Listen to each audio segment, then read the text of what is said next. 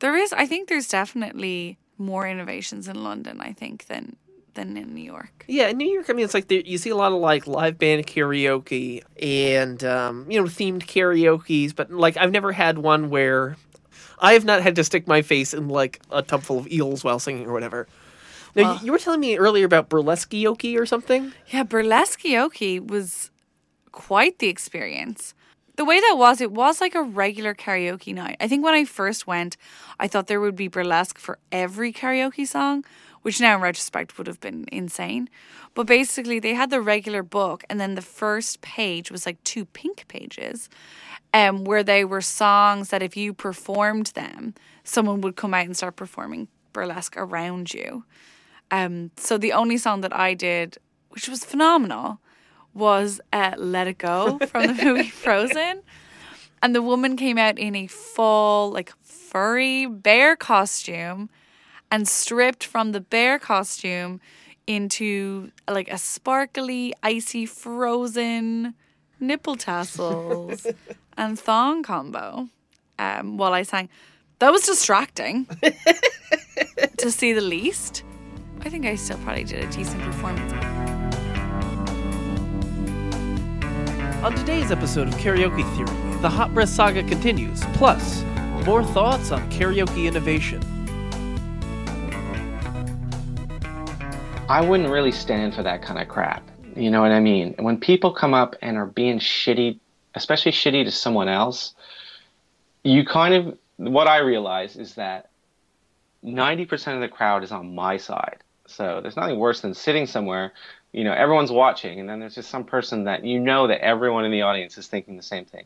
I just wish this person would get off, you know. So there has been times when I've like stepped in and been like, you know, get off you know this is this is not cool and a lot of the time you know everyone will then cheer and be with you because like you know, people can just lose it a bit you know when everyone karaoke involves a lot of alcohol and stuff like that so I do remember a girl kind of shouting at you Ah. aggressively. She got up and I think she was so drunk she could barely speak, so she Yeah. definitely couldn't sing.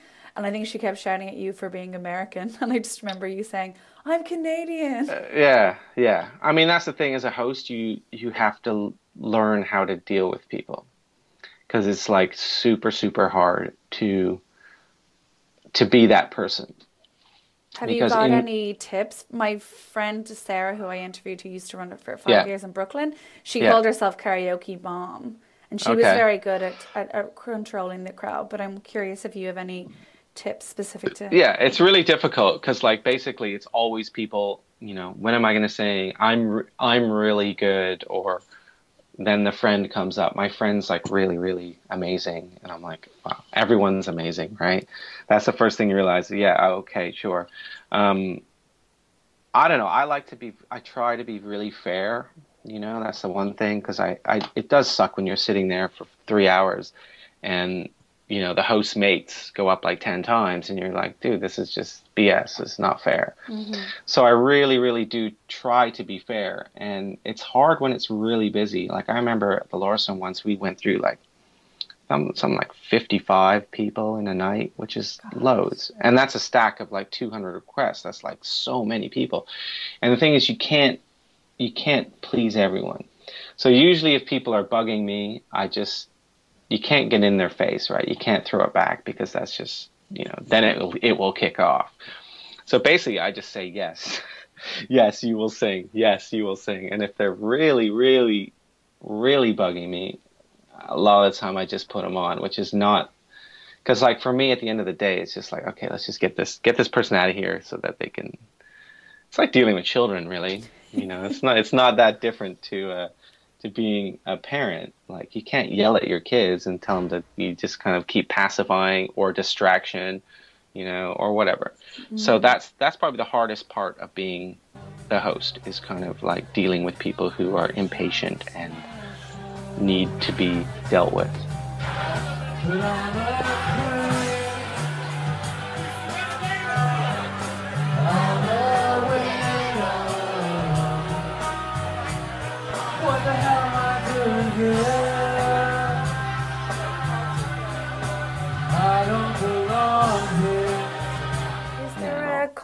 Tipping in Canada? Because it's interesting. In New York, you can pay to sing. Um, Yeah. No, I don't think so. I mean, I haven't lived here for so long and I haven't really done a lot of karaoke here, but there is that kind of like a dollar to sing. And I think that's how the hosts get paid, which is shitty because it shouldn't be like that. Um, I've had loads of people offer me money, you know, and I'm like, no. I know in retrospect, I should have been like, yes, but out of principle, I'm just like, no, forget it. could have made your fortune with desperate singers. Eh, well, there's not that many of them, so yeah. So that's yeah, that's the hardest part of of doing it is just dealing with dealing with the people. But you know, and the other thing I always do is, uh, is sometimes I'll also say, you will sing. You know, I guarantee you that everyone in this room will sing, and then I'll flip the flip the telly around at the end, and we all sing together. Or I have also did something called karaoke, which uh, is quite fun. That's where people just form a, a queue. I was like, I should do this because like English people love standing in line, and you know, and you know, you don't have to commit to a whole song. So it'd be it'd be a queue of people. You come on stage, you sing like two pages of lyrics on the screen, then you leave. So instead of it being one person for three minutes, it's 25 people for three minutes. And that's quite cool because it has this cool kind of ever changing vibe. Um, so I, have done that a couple times. which People has- bring their different energy then to each Yeah. bit of the song. Yeah, yeah, totally. I mean, sometimes it's hard to like push the person off after they get their two screens. They want to stick around. But yeah, that's been a success. Or like I said, getting everyone involved at the end is always a good way because you want people to leave happy. You don't want someone to, to leave with this feeling of, you know, they went there and just sat around and didn't get to sing and all that kind of crap. So I think that's key, giving people, you know, and that's that was also one of the main things about the prizes, even though they were essentially useless items. You know, you're going home with something. You know, you wake up in the morning and you got like a bottle of barbecue sauce or, or you know, Or a pink vibrator. a on- pink on vibrator, right? Valentine's So then you remember, and then you say, "Oh yeah, that's that crazy karaoke guy." So that was another reason behind the the whole prize thing. What about the uh, the car karaoke thing? That's a that's a cultural phenomenon, right? Oh yeah, that's innovating in space. James Corden. I actually love that. I think that's really funny. Do you ever wish that you, you that you would get like selected for something like that? I think you need to be a really good singer because it's it's funny because you I feel like the backing track probably gets increased and stuff and added in the background. I think probably when they're in it together, it's it's it's relatively awkward and like quiet in the background. Yeah. Um, I like that. I think it gives you like a good look into these like celebrities and how they interact and stuff. Yeah, I, I, I it was it's a lot better executed than if someone had told me about it. I would have been like, yeah, that's not going to be that. Well, you would you would have been imagining something like Cash Cab. The one thing that I did find hilarious was um was Mariah Carey just like came across like s- like such a diva, and I didn't even like. expecting. I know, but it was just funny because I feel like her manager's probably like, "Come on, like don't do it this Lighten time." up. Yeah, no, but she was just like, mm, and she just wasn't that into it, and she was like, "I'm not gonna perform for this," or like, "I'm not gonna pretend I like this more than I am," which I actually thought was kind of badass. Do you know of any other people innovating in this kind of space, similar to what you did? Um, is there anything you Um, want to try still that you haven't got a chance to Well, try? although, like, I mean, when I first started, there was just nothing. There was no kind of alternative version of it. It was just kind of, you know, your old guys in a pub. So, like, you wouldn't be able to hear good tracks in between, or it wasn't presented in a different way. And then after a few years, like, kind of like, it started to pop up a lot more, especially in the UK, like when it became cool, so to speak. Like Lucky Voice opened, and then there was like ukulele karaoke, and then there's like, then it became like, what's quite popular now is to have it quite sectioned. So you'll have like just hip hop karaoke. Someone started a rave karaoke, someone started, you know, reggae karaoke. But in terms of doing something really different, um, I don't know. I'm trying to think of what I've seen that I was like, oh, that's a good idea. Um, I don't know. We did it on cross train. Karaoke was something that we originated. um, which is amazing. You know, it's it's really hard, but amazing to watch. It's very uh, entertaining. So were they on Um, a cross trainer then? While they were Yeah, crossing? yeah, an elliptical trainer, and you have to sing karaoke while while doing it, and um, It's like training Beyonce or something. it's really difficult actually because like singing especially if you're singing like rapping or doing more spokeny kind of songs is good and then how it would work is we track the calories on the cross trainer and then whoever burns the most calories was was the winner so that was a really awesome concept or would win the cross trainer i would get like cheap cross trainers and Was give it away you know for corporate clients or did you do something like that I out ha- in the world? Um, both. Yeah, both. I t- I've done it for like some some corporate people, but I originated just to be at one of our shows, like because we did larger events um, at Bethnal Green Working Men's Club that always had karaoke as the beginning bit.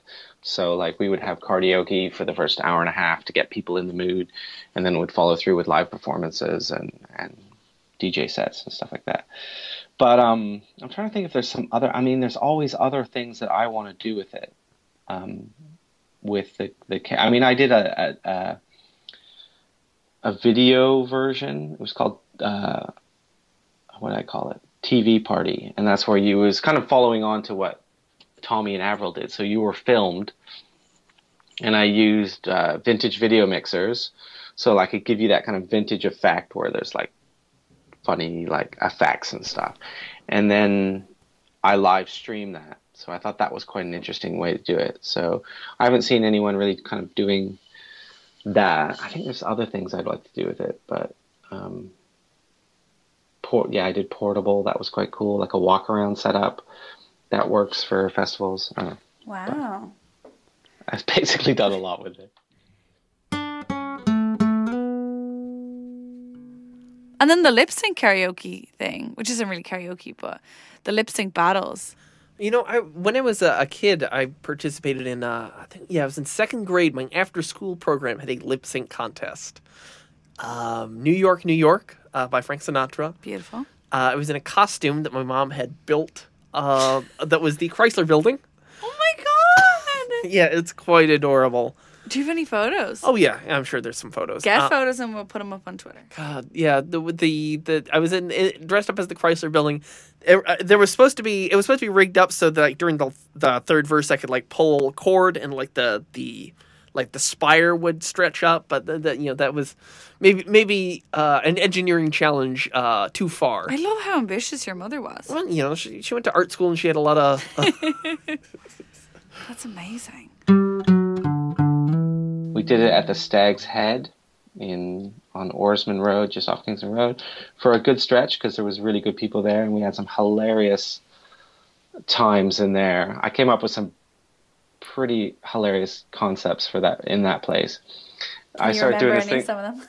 Yeah, definitely. Because that place was good. It had a real kind of. It was a bit rock and roll. So we did this. We started doing this thing called the Dog Collar Challenge, which was I bought a thrift store. It's this collar that's like it's an anti-barking collar. So what it is is it goes over around a dog's neck, and when the dog barks, it sprays this stuff in your face. That's like uh, I think it's like a citrus citronella spray. So it's like non-toxic, right? So I'm like, okay, we gotta try this out. So at the end of the night, we did this challenge where I had like a prize or like some cash. It was like 20, 20 quid or the mystery prize, which with the mystery prize was always better and really weird. You know, like one time we gave away like a like a full size basketball hoop or like a barbecue or something really crazy. But you had to wear this dog collar and it was intense because like I've you know I've I never don't think I've ever laughed so hard watching people do this thing, you know, because it's really punishing them like bad and they're coughing and sputtering. That was really really good. I mean that kind of predates you know you see whatever that thing that Steve-O from Jackass does. Have you seen that show? Killer karaoke or whatever it is. They make people do extreme things while saying karaoke. Oh, I've never seen this. I, I don't really watch Jackass because I'm I just have a No, it's, it's tolerance not. for It's, violence. yeah, yeah. It's not. It's not that show. It's just the guy who was on it is is the Oh, host, okay. and it's it's pretty lowbrow, but it's kind of like you know, they basically, you know, dunk people into a tank full of eels and they gotta sing karaoke. Or something horrible. Do you know what I mean? Uh-huh. So anyway, it kind of predates that. Now, everybody knows Hollywood has the Walk of Fame. But here at Killer Karaoke, we have the Walk of Things that suck to walk in.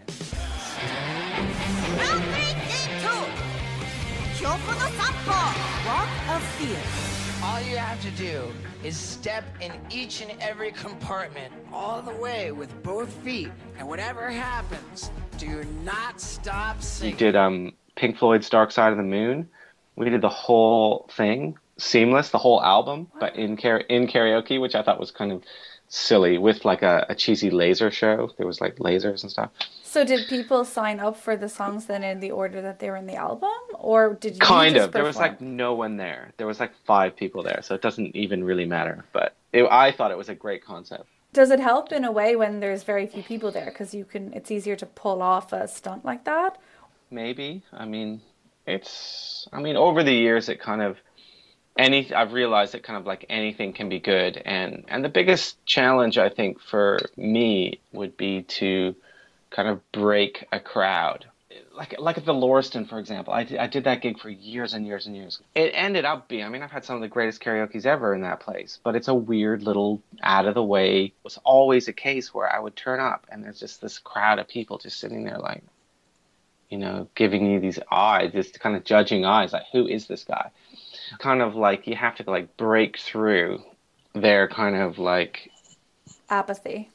Yeah, well, no, it's just also people in London are very cynical and kind of, you know, they'll judge you first and then they'll be like, oh, okay, actually, this guy's okay, and I'll get up and do it. So it's kind of like being able to break through a crowd and, and get them comfortable enough to come up and get involved.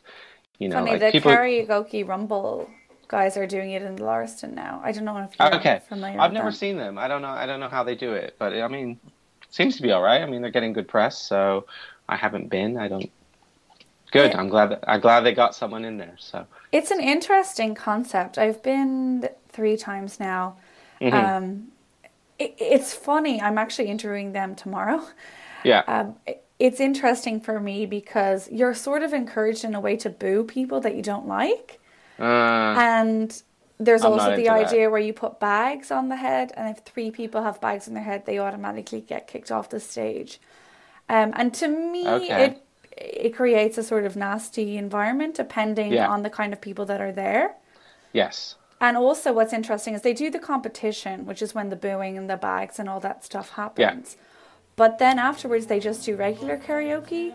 Yeah. But because you've sort of set that precedent of allowing people to boo, Yeah. people continue to boo for the rest of the night for hours when people are performing. That's terrible. And I, yeah, I find it, I find it tough. I hate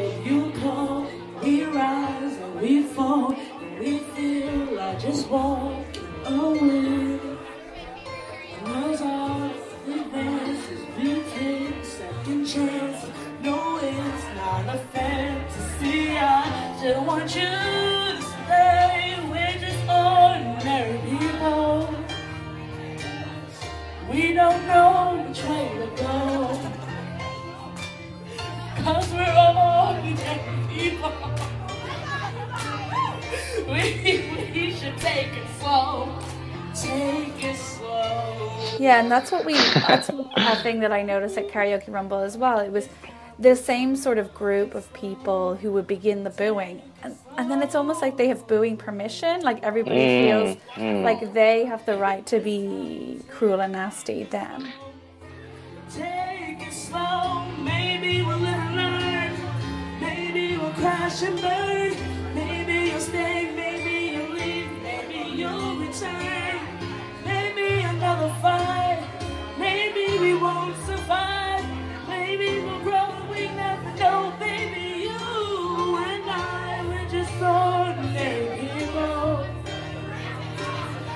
We don't know which way to go.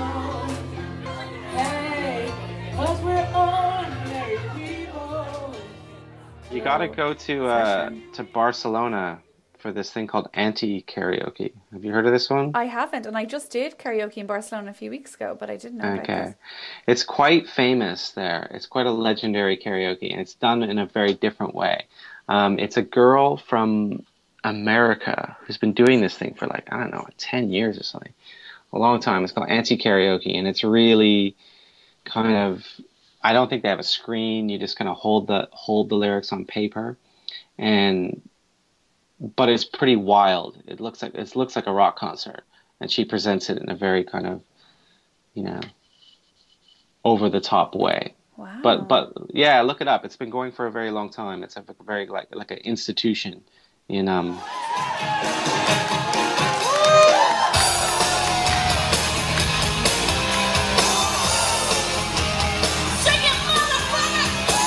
There's sort of space for everything, I think. And I, I love that you brought, you know, a kind of different flavor. And perhaps the people that you got interested in karaoke, perhaps ironically, you know, in their 20s, they'll be the Yeah. people singing Ah, in 40 thought of it years, 40 years time.